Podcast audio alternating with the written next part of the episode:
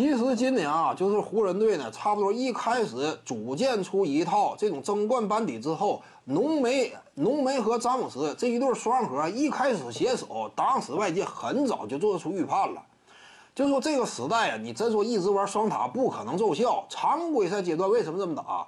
降低浓眉的受伤风险。说白了，他这个体格，就以往的履历来看，真说长期顶五号位的话，有可能遭遇伤病。至于湖人队而言呢？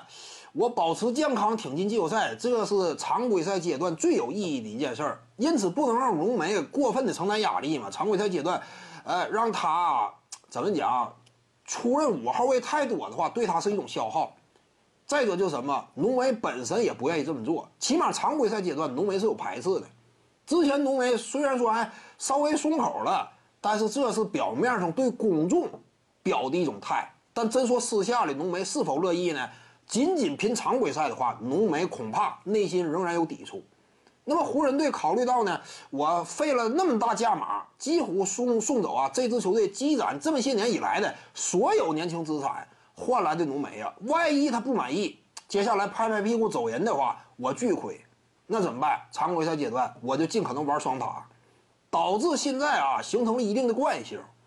再加上呢，首轮遇到的是波特兰开拓者，而开拓者呢，恰恰是内线挺拥挤的一支球队。面对这样的队伍呢，我打双塔压力也没有那么大。就当时湖人队嘛。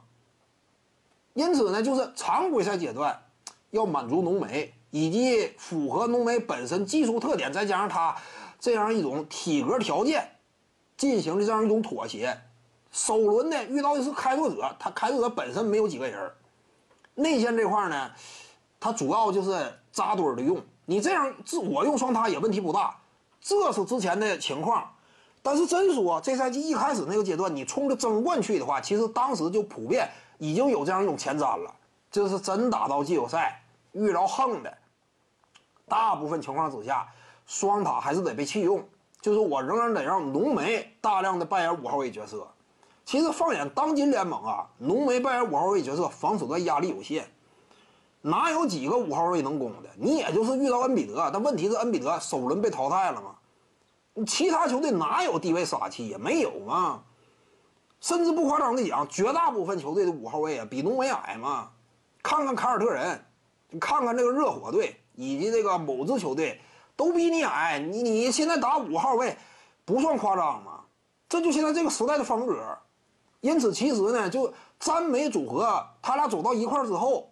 当时就已经能够预判得出，真说打到季后赛，走的越远，浓眉打五号位的时间会越长。只不过之前常规赛，一方面是妥协，季后赛首轮遇到的是开拓者，给你带来的感受是，现在似乎说进行了一番剧烈变阵。但其实这种变阵呢，一是应该的，二是很早你就能够做出这种判断。浓眉打五这支球队才有前途，打四的话，前途有限。徐静宇的八堂表达课在喜马拉雅平台已经同步上线了，在专辑页面下您就可以找到它了。